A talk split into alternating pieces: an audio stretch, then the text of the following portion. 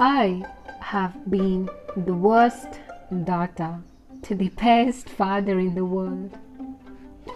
All my friends think that you are blessed with the coolest dad in the world, and I request you, please prove it by forgiving me, Dad.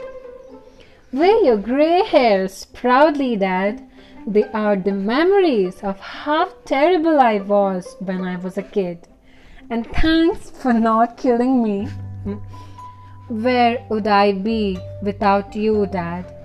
You picked me up when I was down, embraced me when I was sad, and encouraged me when I failed.